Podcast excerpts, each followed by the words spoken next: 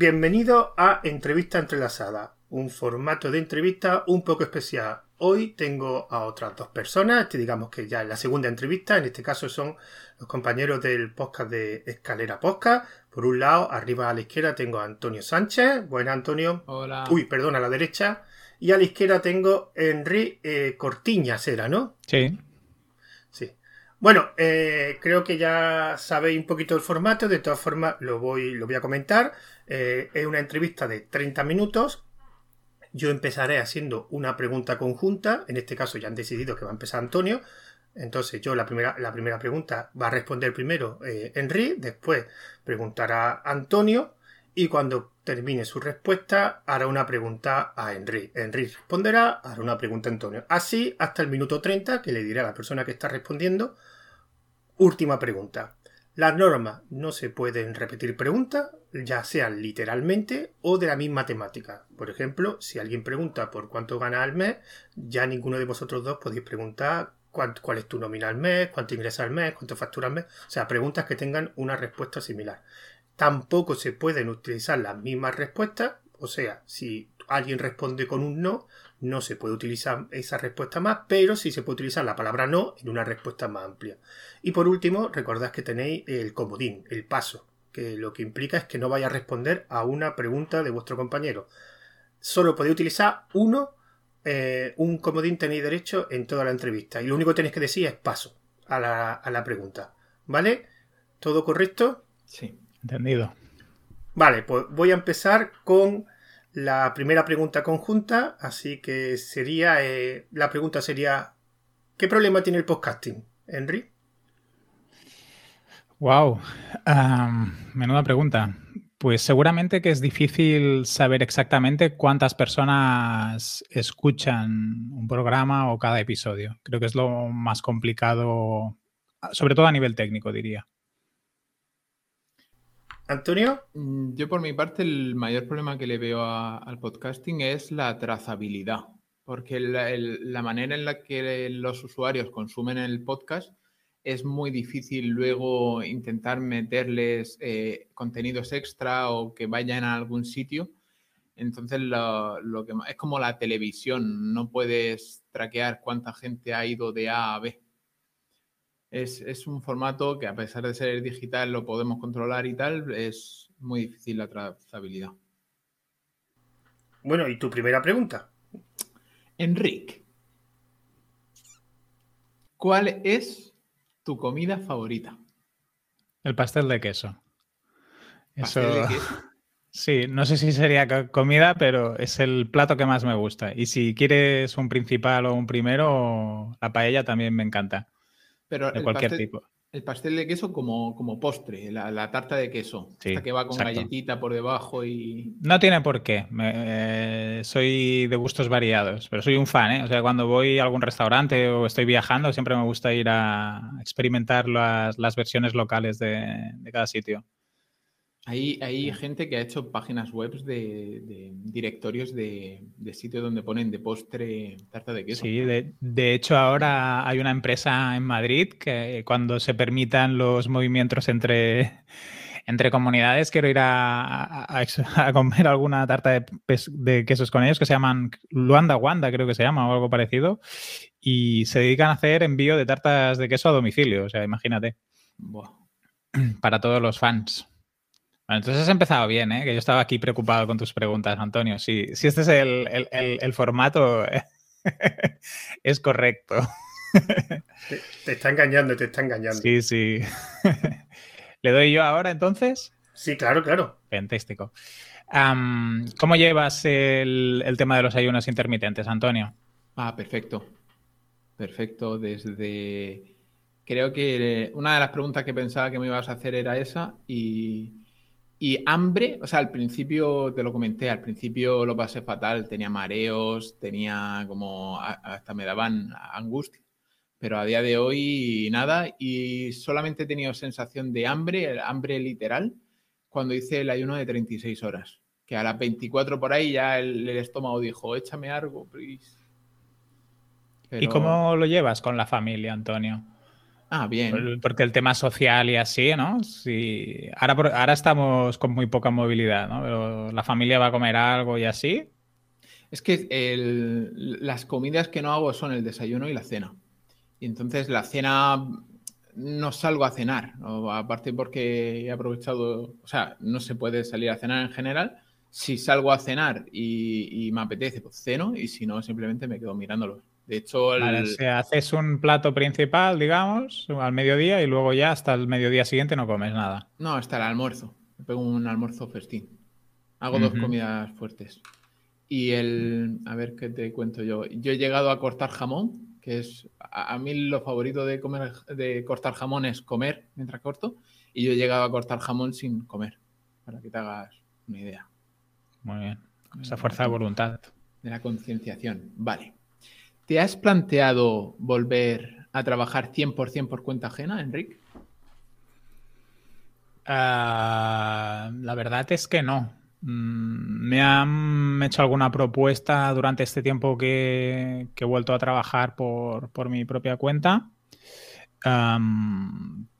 pero las propuestas no eran suficientemente interesantes y también ahora el, tema de, estar como autónomo tiene inconvenientes mm, claros. ¿eh? El número de tiempo que tienes que invertir en hacer un seguimiento de trámites, de la contabilidad, mil historias. Eh, que te llega un requerimiento de Hacienda y que te, ese día pues estás un poco más de mal humor, que hay días que los proyectos se encallan, días que no salen las cosas como tú quieres, pero luego tienes muchas cosas buenas. Puedes escoger.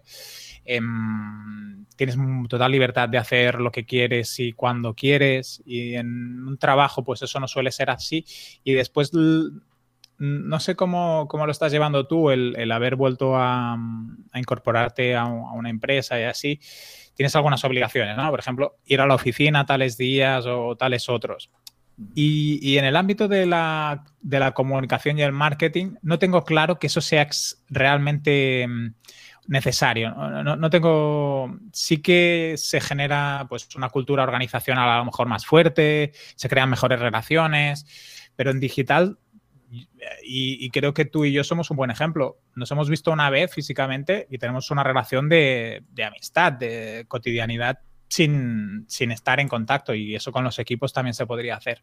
Y luego sí que hay cosas que, claro, pues si haces un evento o tal, pues que tienes que estar ahí, pero el resto de tiempo, la mayoría de tareas se pueden hacer en remoto y eso muchas veces las empresas y los equipos directivos no lo, no lo tienen en cuenta. Entonces, para mí es uno de los grandes handicaps a la hora de poder valorar una propuesta y en este sentido, pues ya ni me lo planteo por eso. Bueno, pues voy a responder a la pregunta que has hecho por ahí en medio. Em, yo voy a la oficina cuando yo quiero. O sea, yo decido los días. Yo aviso un par de días antes, oye, que tal día voy a la oficina. En la mesa en la que me siento, llamo a esa persona, que él tampoco está nunca, porque él también teletrabaja, bueno, no teletrabaja, sino que está de una localización a otra. Le llamo, le digo, tal día voy a la oficina. ¿Vas a estar? No, vale, pues me voy a poner en tu mesa. Y entonces yo decido. Eh, yo voy más que nada porque Murcia y Alicante de octubre están separadas, o sea, no puedo cruzar a, ver a mis padres, entonces lo uso de excusa el ir a la oficina para llevarle el hijo a mi madre para que vean al nieto. Entonces, durante ese día puede estar mi, mi crío con, la abuela, porque es que si no, no habría otra manera. Y aparte, eh, a mí sí que me, me, Porque hay un montón de cosas que la gente no te cuenta, sobre todo yo he llegado a una empresa en la que yo no entiendo nada, pero nada, me cuesta muchísimo horrores entender cómo funciona. Y entonces el estar ahí presente, el escuchar las historias, el escuchar las dificultades que tienen los clientes, entender las dificultades que tienen los comerciales, todo eso me enriquece muchísimo, que desde casa me lo estoy perdiendo. Claro. Sí, en ese sentido sí que es más fácil. Sobre todo por si toda la empresa está en vivo, ¿no? Tú estando en remoto, las dinámicas son diferentes. No, no, la, la empresa, bueno, llevan teletrabajando es una empresa en la que a nivel comercial hay comerciales repartidos por, el sur de España y en Alicante. Entonces ellos trabajan en remoto. Pues, por ejemplo, el de Alicante trabaja desde su casa. En, en Jaén, por ejemplo, hay una oficina eh, en la que está ahí el, responsable de zona. Y, están todos separados. Entonces, desde un primer momento entendían muy, muy, muy bien el teletrabajo, entendían lo que necesitaba, de hecho me lo facilitaron las herramientas necesarias para trabajar desde casa y ya está. y, la, y el equipo, desde que comenzó la, pandemia, eh, hacen, eh, tienen equipo burbuja, entonces se van turnando, no, no está siempre todo el mundo. Bueno, ahora le tocaba a a mí, preguntar a mí. Eh, venga, seguimos con el tema del trabajo. ¿Te verías a ti mismo trabajando como biólogo? Sí, ahora mismo sería imposible, ¿eh? tendría casi que volver a la universidad porque mi memoria ha hecho ahí un, borrado de, contenidos de información, pero sí, sí, de hecho cuando acabé la carrera estuve trabajando de biólogo y lo disfrutaba mucho, tenía cosas duras porque tenías que estar mucho en el campo y pues cuando hace frío te mojas o tienes frío, llueve Em, son muchas horas que tienes que estar haciendo ciertas tareas, pero el trabajo es espectacular y genial. Eh, lo suplo, pues, ahora poco, porque salimos poco, pues, haciendo excursiones, yendo, pues, al campo los fines de semana, pues, suplo un poco esa parte de contacto con la naturaleza que ahora no tengo en el día a día. Pero tampoco no lo, no lo echo de menos realmente, o sea que lo que hago ahora me encanta y lo disfruto un montón. Y, de hecho, con muchas organizaciones que las, con las que trabajo son, yo trabajo mucho para ONGs, em, son casi todas o muchas, muchas son del sector ambiental, con lo que sigo manteniendo ese vínculo con el contacto en el territorio y, con, con, la naturaleza. Pues mira, yo siguiendo con, vamos a saltar un poco de la parte profesional a, bueno, vamos a seguir en la parte profesional. Yo te quería preguntar, mira, de todos los proyectos que has hecho mm, a lo largo de tanto nivel personal, profesional, en las diferentes empresas que has estado, ¿cuál es el que más te ha marcado en positivo, Antonio? Yo creo que mi etapa, mi etapa en, en el instituto en Claudio Galeno, y, fue porque ahora mismo lo echo de menos. Y fue por el equipo. El tener un equipo en el que contaba con especialistas, cada uno en su vertical.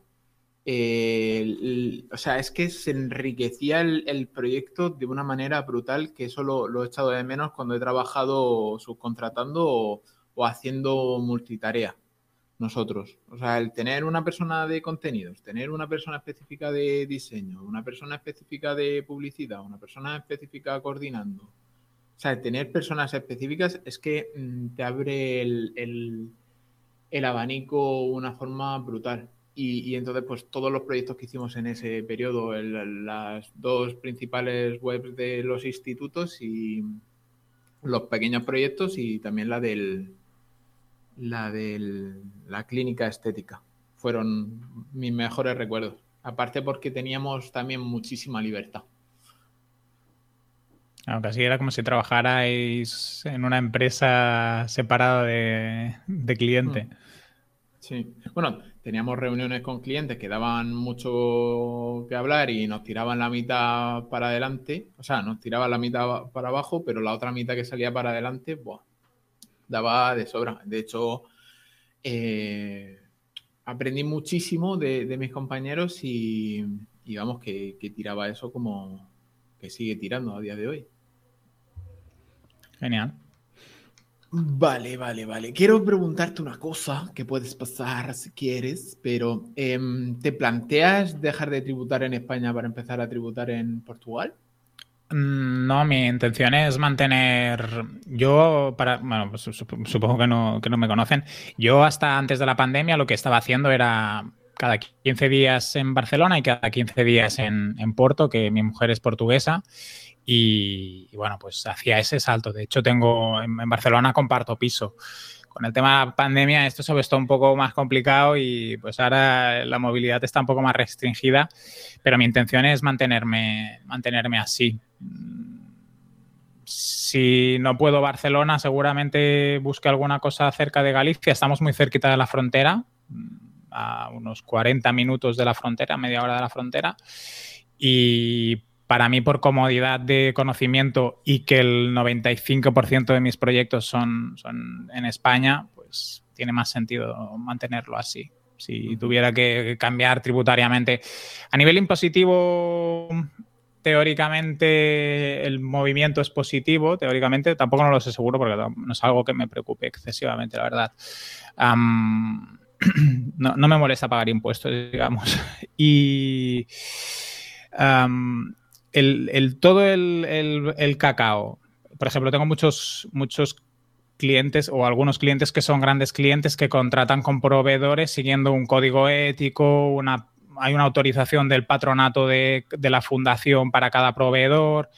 solo que me tuviera que mover los datos fiscales, a lo mejor con esos proyectos tengo que volver a hacer todo un trámite administrativo asociado a esos clientes. Y bueno, creo que el lío que me daría, pues tiene más sentido eh, si, si, mantengo esta fórmula, porque yo al final a Barcelona iba cada 15 días, eh, pues para ver a amigos, familia y, también estar en, contacto con algunos clientes que hasta antes de la pandemia pues podía hacer reuniones con ellos físicamente y que era una, uno de los valores añadidos en, los servicios que yo hago, que es un acompañamiento muy cercano y que me integró mucho como una persona más del equipo. Entonces, las reuniones presenciales, ni que sea una hora cada 15 días, pues los clientes pues, lo agradecen y es algo que valoran no te tienen ahí muy olvidado. Ahora lo hacemos con Zoom, pero no es, no es exactamente lo mismo. O sea que mi intención es poder recuperar esa, esa dinámica. Si estoy en la parte de Galicia y así, tendré que ver cómo hago estas visitas, porque la mayoría de mis clientes son en, en Cataluña. Tengo alguna en Andalucía, alguno en Madrid,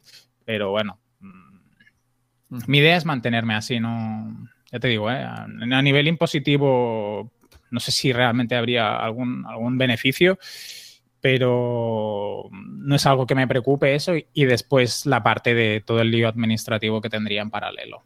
A ver, si, tuviera un montón de clientes aquí en Portugal, pues sí que tendría sentido, porque hasta a nivel fiscal, pues mi, mi base operativa fiscal no estaría equilibrada, pero en realidad toda mi base operativa de, trabajo está, ya te digo, el 95% es cliente nacional, por lo tanto, ni, ni me lo planteo. Eh, entonces lo de tributar en Andorra ya ni lo piensan, ¿no? Si quieres, mira, le, voy a hacer la pregunta a Antonio, a ver si podemos debatir sobre, sobre impuestos y, tal.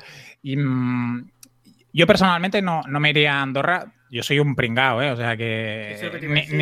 hay un límite para tributar en Andorra, o sea que no se puede ir todo el mundo a Andorra. Correcto, a, mí ni me querrían, seguramente me dirían, tú vuélvete, ¿no? Em, pero igualmente, mira, yo, yo, cuento, he estudiado en una universidad pública, educación pública, mmm, algún día con Antonio se lo he comentado. Mi abuelo ha vivido hasta los 93 años, era taxista el hombre, que debía cotizar pues, los 300 de, de autónomo, más IRPFs y tal. Mi abuelo hasta los 93 años, cobrando pensión y lo que debe haber gastado en el hospital, de las veces que ha sido ingresado, si, si cada vez que hubiera ido al hospital se hubiera tenido que pagar eso del bolsillo de, nuestra familia, mi abuelo no hubiera vivido ni, cinco años más, ni seis años más de, de la edad de jubilación. ¿Y eso cómo se hace? Y yo estoy de acuerdo, ¿eh? El otro día oía que Marlaska se ha comprado una cinta para correr que le ha valido 2.000 pavos. Muy mal, señor Marlaska, eso no se tenía que hacer. Eh, gastan en aeropuertos y aves que la mitad son deficitarios y sirven para, pues, eh, eh bueno, pagar mm, el 3% de Cataluña, ta, ta, ta. Eso fatal pero para pagar el sistema de pensiones que tenemos y el sistema sanitario que tenemos, y yo lo tengo fácil de comparar, veo la sanidad pública portuguesa y la española, y bueno, es como un equipo de tercera división jugando con el Madrid o el Barça, es que, pero nada que ver. Y si no pagamos impuestos es que eso no se mantiene. Luego habría muchas cosas donde se puede ahorrar y mejorar, pero esto de que te pires como forma de mm, de crítica al sistema me parece que es una excusa. Si te quieres ir por pagar menos, pues lo dices y ya está y no pasa nada. Antonio, ¿qué te parecería irte a Andorra ya que sacamos el tema? ah, no, ya no puedo eso. Ah, vale, bueno. Es la pregunta de mi matemática, de impuestos. Ah, vale, tengo que cambiar. Bueno, bueno. Pues antes, de que me la hagas, eh, yo también he vivido la, sanidad portuguesa y, yo creo que yo ya he pagado. Aquí en España he hecho mucho uso de la. Sobre todo eh, hace 10 años he hecho mucho uso de de aquí de la sanidad pública y vamos, ni me lo plantearía. Venga, eh, mm, no tanto impuestos, sino si ganaras un millón de euros al año, tipo Ibai, Rubén, Douglas y todos estos, el, el Rubius, esta gente, eh, ¿qué, harías, em, ¿qué harías diferente de que estás haciendo ahora?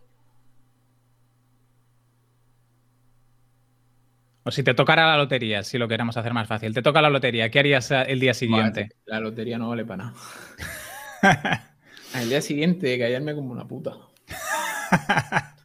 Eso es lo primero. ¿Irías a trabajar igual y todo igual? Sí, sí. Tendrían más opciones de decir que no, pero lo haría todo igual. Me quitaría la hipoteca y tal y poco más. O sea, no se enterarían en el tato. Ese dinero lo invertiría. La verdad, el exceso de dinero lo, invertiría. En criptomonedas, criptomonedas, lo puede invertir. Hostia, pues esa es una buena pregunta para echar ahora. Pero no. La he, hecho yo, la he hecho yo, la he hecho yo, no vale. Tengo que contestar.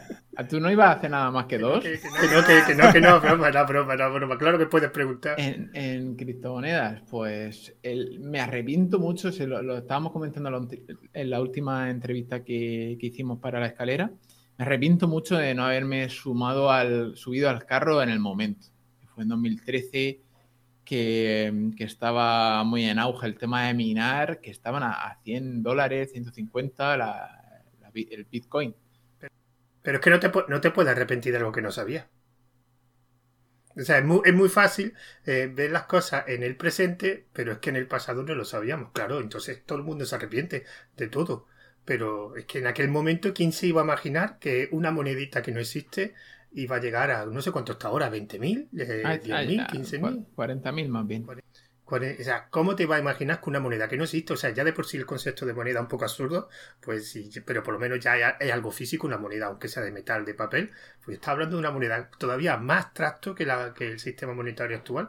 ¿Y cómo te iba a imaginar que eso alguien iba a pagar por un número, porque básicamente es un número, lo que es una, cadena. Una, una cadena de a 20.000 o 40.000, que es que son 40.000. Y si nos vamos ya al criptoarte, 70 millones, ¿qué?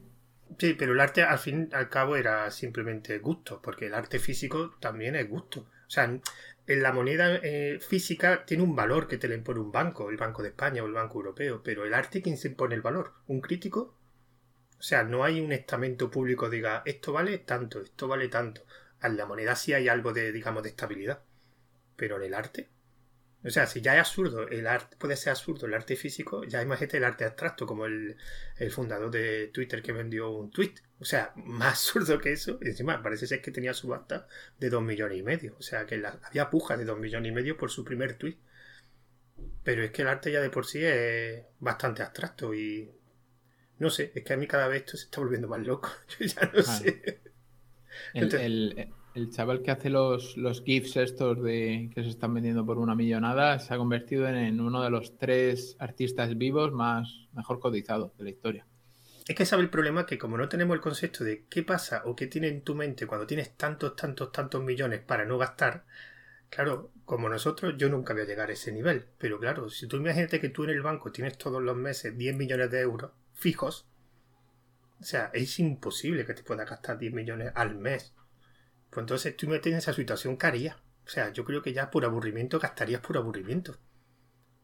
Entonces, como yo no nunca voy a tener tanto dinero, yo no sé qué mentalidad tiene un rico. Es que, bueno, no un rico, un muy rico, porque claro, ese tipo de gente ya no es rico, es que ya es un nivel que, que sobrepasa lo que te puedes imaginar. Entonces, claro, yo, la gente dice, ¿qué harías cuando tuvieras mucho dinero? Pues no lo sé, porque nunca lo he tenido. Es que, es que responder a preguntas que nunca lo has vivido, nunca. Es como el otro día hablando de, de los embarazos eh, o, de, o del aborto. Yo es que nunca voy a estar embarazado, o sea, yo puedo dar mi opinión, pero yo no sé lo que es un aborto o, abortar o, o el pensamiento, no lo sé, no lo sé, o sea, tú puedes dar tu opinión, pero nunca lo vas a vivir. Y una cosa es dar tu opinión y otra cosa es vivirlo o tener la experiencia de vivirlo. Entonces, claro, por mucho que tú des tu opinión, es diferente. Pues lo mismo, no sé lo que haré cuando tenga dinero. Cuando tenga dinero, ya, lo, pensaré. Es que el tema de, los impuestos que habéis dicho realmente es un poco absurdo, porque es que mm, ¿Qué hará? Pues no lo sé. O sea, ¿qué haréis vosotros cuando tenéis un millón de euros? Pues cuando tenga un millón de euros lo, lo haré Pagaré la mitad a Hacienda. O, o, no, o no. Claro, es que la gente piensa, es que lo que ha hecho Rubio, lo que ha hecho... Pero tú tienes ese dinero. O sea, tú sabes lo que es tener ese dinero. Es que la gente... Yo por eso en esa, en esa pregunta le digo que no lo sé. O sea, podría decir la respuesta fácil, que es, bueno, yo me quedaría aquí pagando impuestos seguro. O sea, tú piensas que tú tienes un millón o dos millones o tres millones de euros y de repente tienes que darle el 50%, bueno, que realmente no es el 50%, que es menos. O sea, ¿a ti te gustaría? Pues no lo sé. No, no lo sé. Creo que tiene que ver con un poco lo de conciencia de clases, que parece muy manido, pero tiene mucho que ver con eso.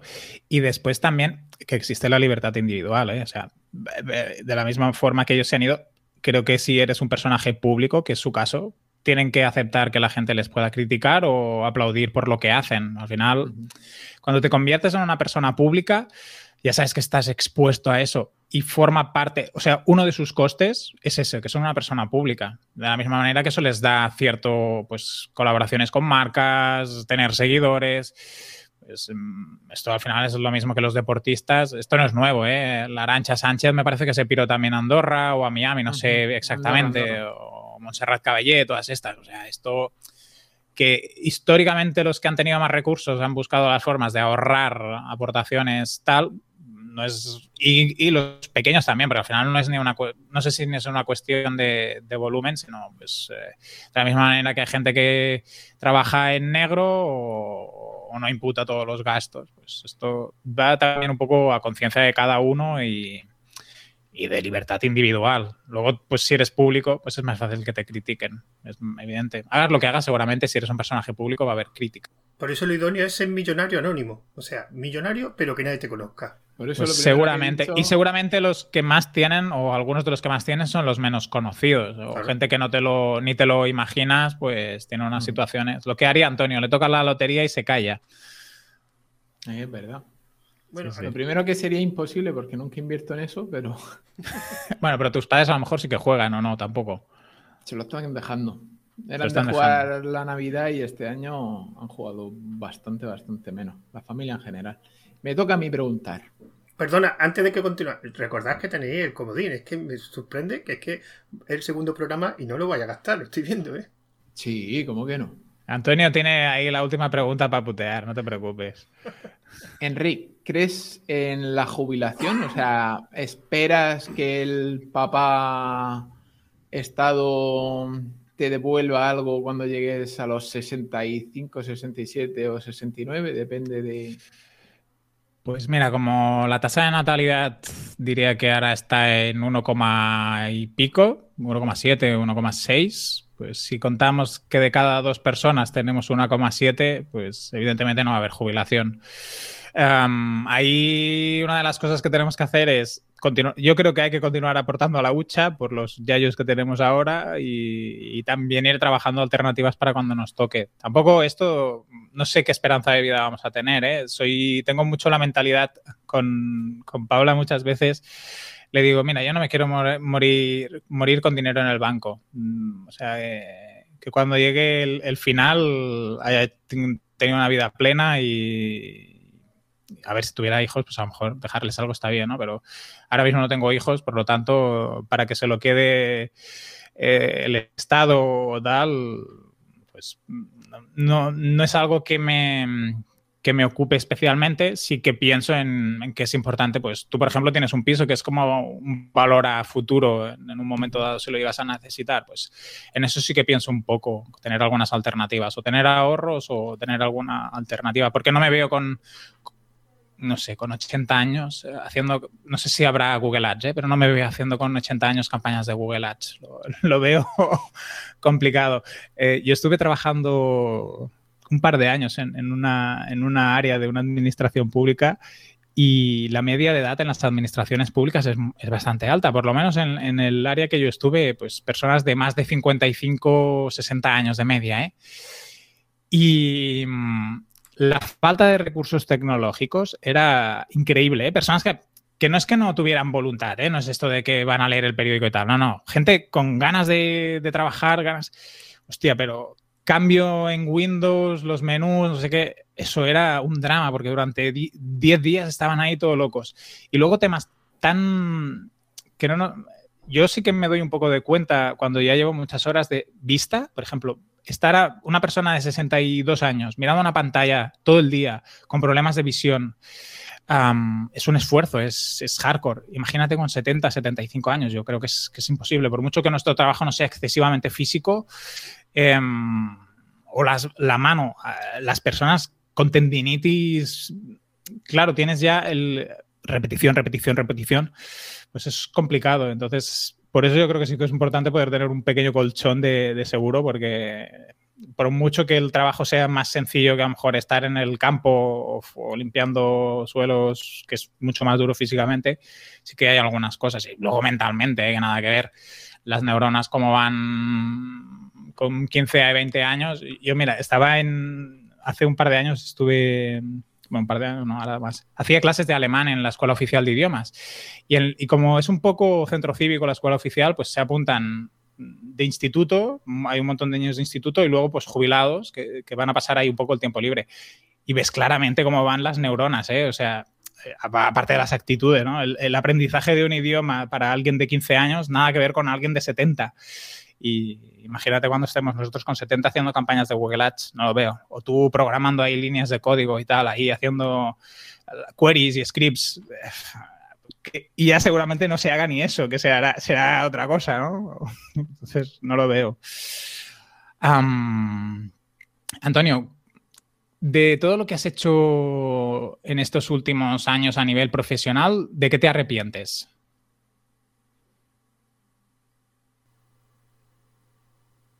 Si es que te arrepientes de algo, claro. Mira que, tenemos pensado las mismas preguntas y esta pregunta la pensé anoche. Y es de no haber dicho que no a, clientes. O sea, mi parte de, autónomo, mi parte freelance, haber dicho que no. o sea, de esto que el cuerpo te está diciendo, no trabajes con esta persona, te lo dice una y otra y otra vez y tienes hasta cierto eh, el cuerpo empieza a reaccionar y tú te fijas solamente en el dinero, por poner un ejemplo, y vas a tope. Y luego acaba, te acaban dando el hachazo y, dices, cago en la puta, tienes que haber escuchado lo que me decía mi, cabeza o, mi cuerpo. De eso es lo que me arrepiento, de no haber escuchado más a, la intuición o llámalo Judith Perdona, perdona, Antonio. Antonio, última pregunta. Última pregunta. Así que tienes, que tienes que hacerlo más largo esto, José, que se hace corto. Pues yo pensaba que esto al contrario, que se hacía largo. Pues no, no, me quedan veintipico preguntas por. Yo tengo algunas también. Bueno, termina de responder y, y haces tu última pregunta final. Vale, eh, eso precisamente, el, no haber escuchado más a mi cuerpo para decir que no, para no coger proyectos o no coger clientes, porque con el tiempo se han demostrado de que esa intuición de que podrían ser tóxicos al final han sido tóxicos 100% y me han fastidiado, me han, hecho más mal que bien, por así decirlo. O sea, al final te queda ahí un regusto raro de que huele a leche. Vale, y mi última pregunta. ¿Qué significa Bandu en bata? Mira, pues es, un personaje de un videojuego que jugué hace muchos, muchos años cuando, pues creo que en el instituto o en el colegio, la verdad que no, recuerdo. No me acuerdo ni cómo se llama el videojuego, imagínate. Pero ahora un personaje que no era el personaje principal en el, en el videojuego, pero era muy importante y era como una especie de mentor, tutor. Mm, y, en el videojuego había una frase que era Bando en bata es el que acompaña y ayuda a los pequeños. Y cuando se refería en el, videojuego a los pequeños eran las personas que tienen mucho potencial y que pueden llegar a crecer. Ah, pues bando en bata sería como el mentor que le ayuda a llegar hasta ese punto. Y mm, en la dinámica del videojuego esta frase me, encajó mucho y, de hecho, pues lo continúo usando porque me siento muy identificado con eso. Desde con los proyectos cuando estoy pues con, con, ONGs intentando que consigan más socios o que puedan hacer una campaña que sea de impacto político y tenga incidencia política, pues me siento un poco en ese papel, ¿no? En acompañar y ayudar. Y, por eso lo sigo usando como usuario en muchísimos bueno, muchas cuentas y, de esto. A lo mejor no lo tengo muy, muy destacado, pero, pero viene de ahí. ¿Era tipo Final Fantasy el juego? Era una especie de aventura gráfica. Mm, aventura gráfica así como de las modernitas y así. Mm. ¿Puede ser The, Longest Journey? Puede ser. Tendría que ver las imágenes para. Mi memoria ha borrado el nombre, pero podría ser, podría ser. Podría ser.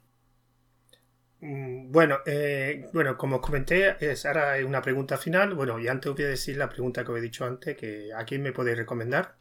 Recordad que ya el perfil de dos personas que se conocen no tienen que ser técnicos, pueden ser de cualquier ámbito. Y si tenéis alguno, me habéis dicho ya algunos nombres antes. Pues Carlota Galván y. Gisela Bravo. ¿Tenéis algún contacto con ella, me imagino, no? Sí, sí, a Gisela la tenemos en, la comunidad de Telegram de la escalera. Ah, vale, vale. la, la puedes, la puedes encontrar y yo a Carlota no la conozco, pero Gisela es un amor de persona, o sea que pues se lo, se lo comentaré. No tendrá ningún problema. Se lo comentaré. Y ahora la pregunta final. Y como tengo dos preguntas, eh, vaya a escoger vosotros. Eh, la pregunta final. Hay una, digamos, un poquillo más durilla y otra un poquito más floja a lo mejor y algo más técnica, entre comillas, no porque esto depende de cuál queréis de las dos. Las dos. Las dos, sí, exacto. Yo iba a decir lo mismo. Vale, las dos. La primera, vamos a ver si un poquito la floja y así ya sabéis si la siguiente va a ser dura o no. ¿Qué empresa hubiera gustado fundar? De las que hay actualmente.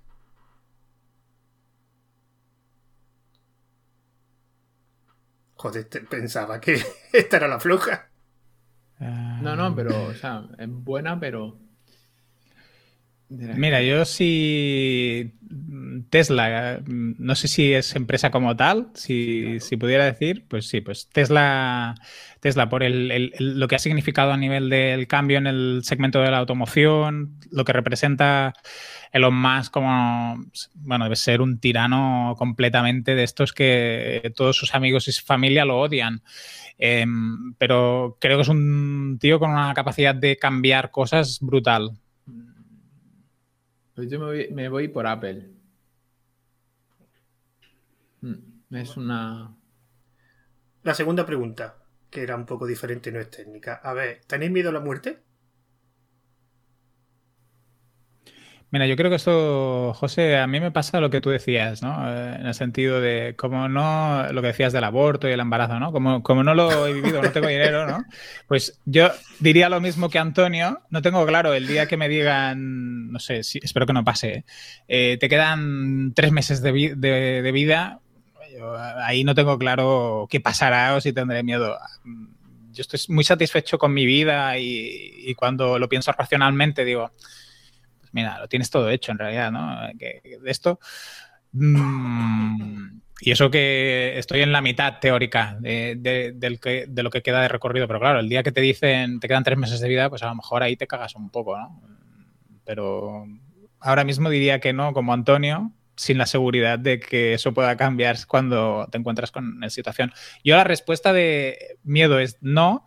Y a la siguiente pregunta, que me la hago yo mismo, si quieres, José, para terminar, es, eh, ¿te gustaría morir? O si, si, te murieras, ¿te importaría? Yo diría, no, porque yo tengo como compromiso intentar vivir hasta los 90 bien de salud. Eh, a partir de ahí, más de 90 ya lo veo mucho tiempo, pero 90 bien. Bueno, eh, pues antes de todo, pues dar las gracias no me deja explicar mi pregunta, mi respuesta. Pero Venga, es que Antonio quiere hablar mucho. Déjale cinco minutillos más. es que pensaba que, habías dicho, ¿no? No, he dicho simplemente que no, pero no explica el motivo. Yo ah, eh, mi padre trabaja en una empresa que, hace lápidas. Y entonces, claro, mi primer ordenador el primer ordenador que me compraron eh, venía de la mano de, vale, te compramos un ordenador, pero a partir de ahora tienes que hacer los trabajos tú, los, el diseño de las lápidas. Se hace tipo Illustrator, ahí se diseña y se manda a grabar. Y entonces, pues claro, desde los 12 años que tengo un acercamiento demasiado a, la muerte, sobre todo a... Porque la muerte tú no sabes lo que te pasa, pero sí sabes lo que dejas. Es la familia que te viene, que vuelca sus sentimientos, que mm, encuentras de todo tipo de familias un montón de situaciones, hasta, hasta el hecho de que, yo qué sé, eh, y entonces con, con 13 años hice una de las lápidas que, más me grabó. Con 13 años, imagínate que era un niño que se murió con 8 meses. Entonces la familia, o sea, los padres, jovencitos, la dedicatoria que le hicieron a, ese niño con 8 meses, desde entonces ya mi perspectiva de, de la muerte ha cambiado. Entonces es una cosa natural, es una cosa que te puede llegar antes o después pero al final es, donde vamos a acabar todos. Y sin más. Es que sabes lo que pasa, que mi familia política tiene miedo acérrimo a la muerte. Miedo a hacer, o sea, de esto de, que no, es tema tabú, ¿sabes? Prefieren que hablen de sexo ahí delante de, la bisabuela antes que hablar de muerte. O de, hablar de que hay que ir pillando nicho porque se están acabando en el cementerio del pueblo. Bueno, ¿algún comentario más? ¿O es que después de lo que acabas de decir has dejado muy bajón todo? no, que... esperemos que todos tengamos una vida próspera y larga. Bueno, de todas formas se me ha ocurrido un par de preguntas más, pero ya por lo siguiente. Dale, dale, dale. Dale, tenemos toda la mañana. No, yo no tengo tampoco tanto tiempo, pero bueno. Así, así pruebas qué, es lo que quiere la gente. Si más preguntas, versión corta o versión larga. Vale, la siguiente pregunta, además, es una pregunta eh, tampoco técnica. Eh, si tuvierais una máquina del tiempo y podríais regresar a cuando tuvierais 10 años, ¿haríais lo mismo? ¿O cambiaríais completamente todo lo que habéis hecho en vuestra vida? Pero mm. es que esa pregunta es, difícil. Bueno, yo personalmente no cambiaría nada porque si no, seguramente no estaría donde estoy ahora, ni a nivel de personas, de, de conocimientos. Seguramente no cambiaría nada. ¿Provocarías que tú mismo desaparecieras si cambias algo? Mm, bueno, no, serías diferente. Yo por mí no, yo no tocaría nada. Si pudiera darme un consejo desde el futuro al pasado, a lo mejor sí que eh, haría algún consejo en cuanto a, por ejemplo, formación, alguna toma de decisiones que no ha sido del todo positiva en el ámbito personal anteriormente en algunas situaciones. Eso sí que haría, haría pequeñas correcciones, pero no grandes cambios. Pero sabes que esas pequeñas correcciones pueden provocar grandes cambios. Sí, claro, el efecto mariposa y así, sí, sí. Esto es como regreso al futuro, sí, sí. Yo, por ejemplo, a nivel de formación, hubiera estudiado igual biología, pero que no sería con 10 años, evidentemente. A, mí yo del pasado le diría, después de biología, estudiate programación o alguna carrera técnica, que le vas a sacar más provecho en el futuro. Claro, pero es que la pregunta eh, lo ha dicho, porque yo, por ejemplo, esa pregunta me, la pienso muchas veces y la respuesta la tengo clara básicamente desde hace mucho tiempo. Yo no me gustaría volver al pasado, porque sé que si volviera al pasado, posiblemente no estaría en este presente. Ah, sí, sí, yo también, eso lo tengo claro, sí, sí, yo estoy de acuerdo contigo. Este presente puede tener cosas malas, pero realmente ahora, ahora mismo no estoy bien. bueno, y, tiene un poco que ver con lo que decía Steve Jobs de unir los puntos. Muchas cosas que ahora estamos consiguiendo es gracias a haber sufrido o padecido algunas situaciones en el pasado. Hombre, pero si las puedes evitar también, ¿no? Bueno, de todo se aprende, ¿no? Y también te curtes, te vuelves mejor, sea positivo a la situación o negativa. No, yo lo. Yo, esto el otro día, ayer es que os comenté que grabé otro podcast con otra persona. Eh, yo la cultura esta de la equivocación y de los fracasos y que se aprenden de los fracasos, yo me gusta poner el límite. O sea, eh, vivimos en una sociedad donde no, tú fracasas y así aprendes, tú fracasas y así aprendes. Joder, que fracasar 20 veces tampoco es algo... No, no, es, eso es ser tozudo. Es que, cuando fracasas a lo mejor lo que tienes que evitar es fracasar. O sea, la cultura de no fracasar evidentemente es muy difícil, pero tampoco pasa nada. Es que cada vez veo más que, venga, inténtalo, inténtalo, venga. Pero bueno, inténtalo si tienes algo para, para tener alguna posibilidad de éxito. O sea, por mucho que tú, yo no quiero ser Messi, yo mi edad, por mucho que quisiera con mi edad, no podría ser Leo Messi, por mucho, por mucho que lo intentara. Pues yo creo que eh, las cosas hay que aprenderlas de los fracasos, de los errores, pero lo que hay que sobre todo evitarlo. evitarlo en tu medida de. en la medida que pueda. Bueno, Antonio, eh, ¿tu respuesta cuál sería? No, ya lo habéis dicho, yo no ah, nada. Lo que pasa es que, claro, yo me imagino si cogiera una máquina del tiempo, vuelvo al pasado, esto es como el capítulo de los Simpsons. Tocas algo. Te invertirías en bitcoins, Antonio. No, tocas algo y cuando vuelves está todo cambiado. No, no, no, no puedes volver. O sea, cuando te quedas con la vida que tenga en ese momento. Claro, pero, Tú, has sido, es como el, regreso al, futuro. Sí, sí. Tocas algo y empiezas a de 31, Claro, Antonio de 31 va a ver al, Antonio de 10 años. Es que si no te acuerdas. Yo toco algo y yo desaparezco. ¿Entiendes? Exactamente. Entonces, entonces, porque te das cuenta cuando te hacen esa pregunta es que te das cuenta que tan mal no está. O, tan mal o tan bien no está, me refiero.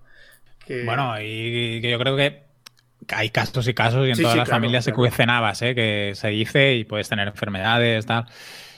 Tenemos, yo creo, si nos comparamos con el 100% de la población mundial, una situación seguramente bastante mejor que el 85% de la gente que vive en este y planeta. Que el 99. Sí, sí, o sea que con nuestros problemas y situaciones complicadas, ¿eh? ¿eh? que no cada aquí, pero los problemas siempre son muy personales y se ven desde la perspectiva individual. Claro. Mm. Claro, es que es el, que es que dependiendo de dónde vivas tiene unos problemas diferentes. O sea, si vives en África, tu problema es que tienes que buscar comida, pero realmente el problema es que la gente compara que eso es peor que el problema que puede tener una persona millonaria. Y no tiene por qué ser así, porque depende de la persona. Es una persona millonaria, a lo mejor. Es, el prisma individual. A los 35 años se suicida porque no quiere vivir más, y a lo mejor un hombre, un hombre en África a lo mejor vive hasta los 60, y aunque no tenga comida, pero tiene otro tipo de, felicidad o sabe valorar. Entonces, bueno, yo me encantaría estar más, pero es que realmente es que no, puedo estar mucho más. realmente, así que me gustaría eh, daros las gracias y también pues deciros que si me podéis decir vuestros métodos de contacto, dónde os pueden localizar y qué proyecto, aunque ya he dicho que tenéis un podcast, se llama La Escalera Web. Así que Antonio, ¿dónde te podemos localizar? Pues en la escalera.pro, ahí es donde tenemos el, el podcast Enrique y yo, y en antoniosánchez.pro. ¿Y en tu caso, Enrique? En enriccortiñas.com. Ahí veis todos los proyectos que yo hago y me podéis contactar a través de la página web. Y si no, en LinkedIn también, pues ahí podéis contactarme a través del perfil. Bueno, recordad que este, este vídeo va a estar en el canal de YouTube de Entrevista Entrelazado. También tengo una cuenta de Twitter que es ENN Entrelazado, el nombre que me dieron cuando la creé. Y también recordad que esto también estará en formato podcast, lo voy a distribuir por Anchor FM. Así que gracias a los entrevistados y me despido pues hasta la siguiente entrevista. Adiós.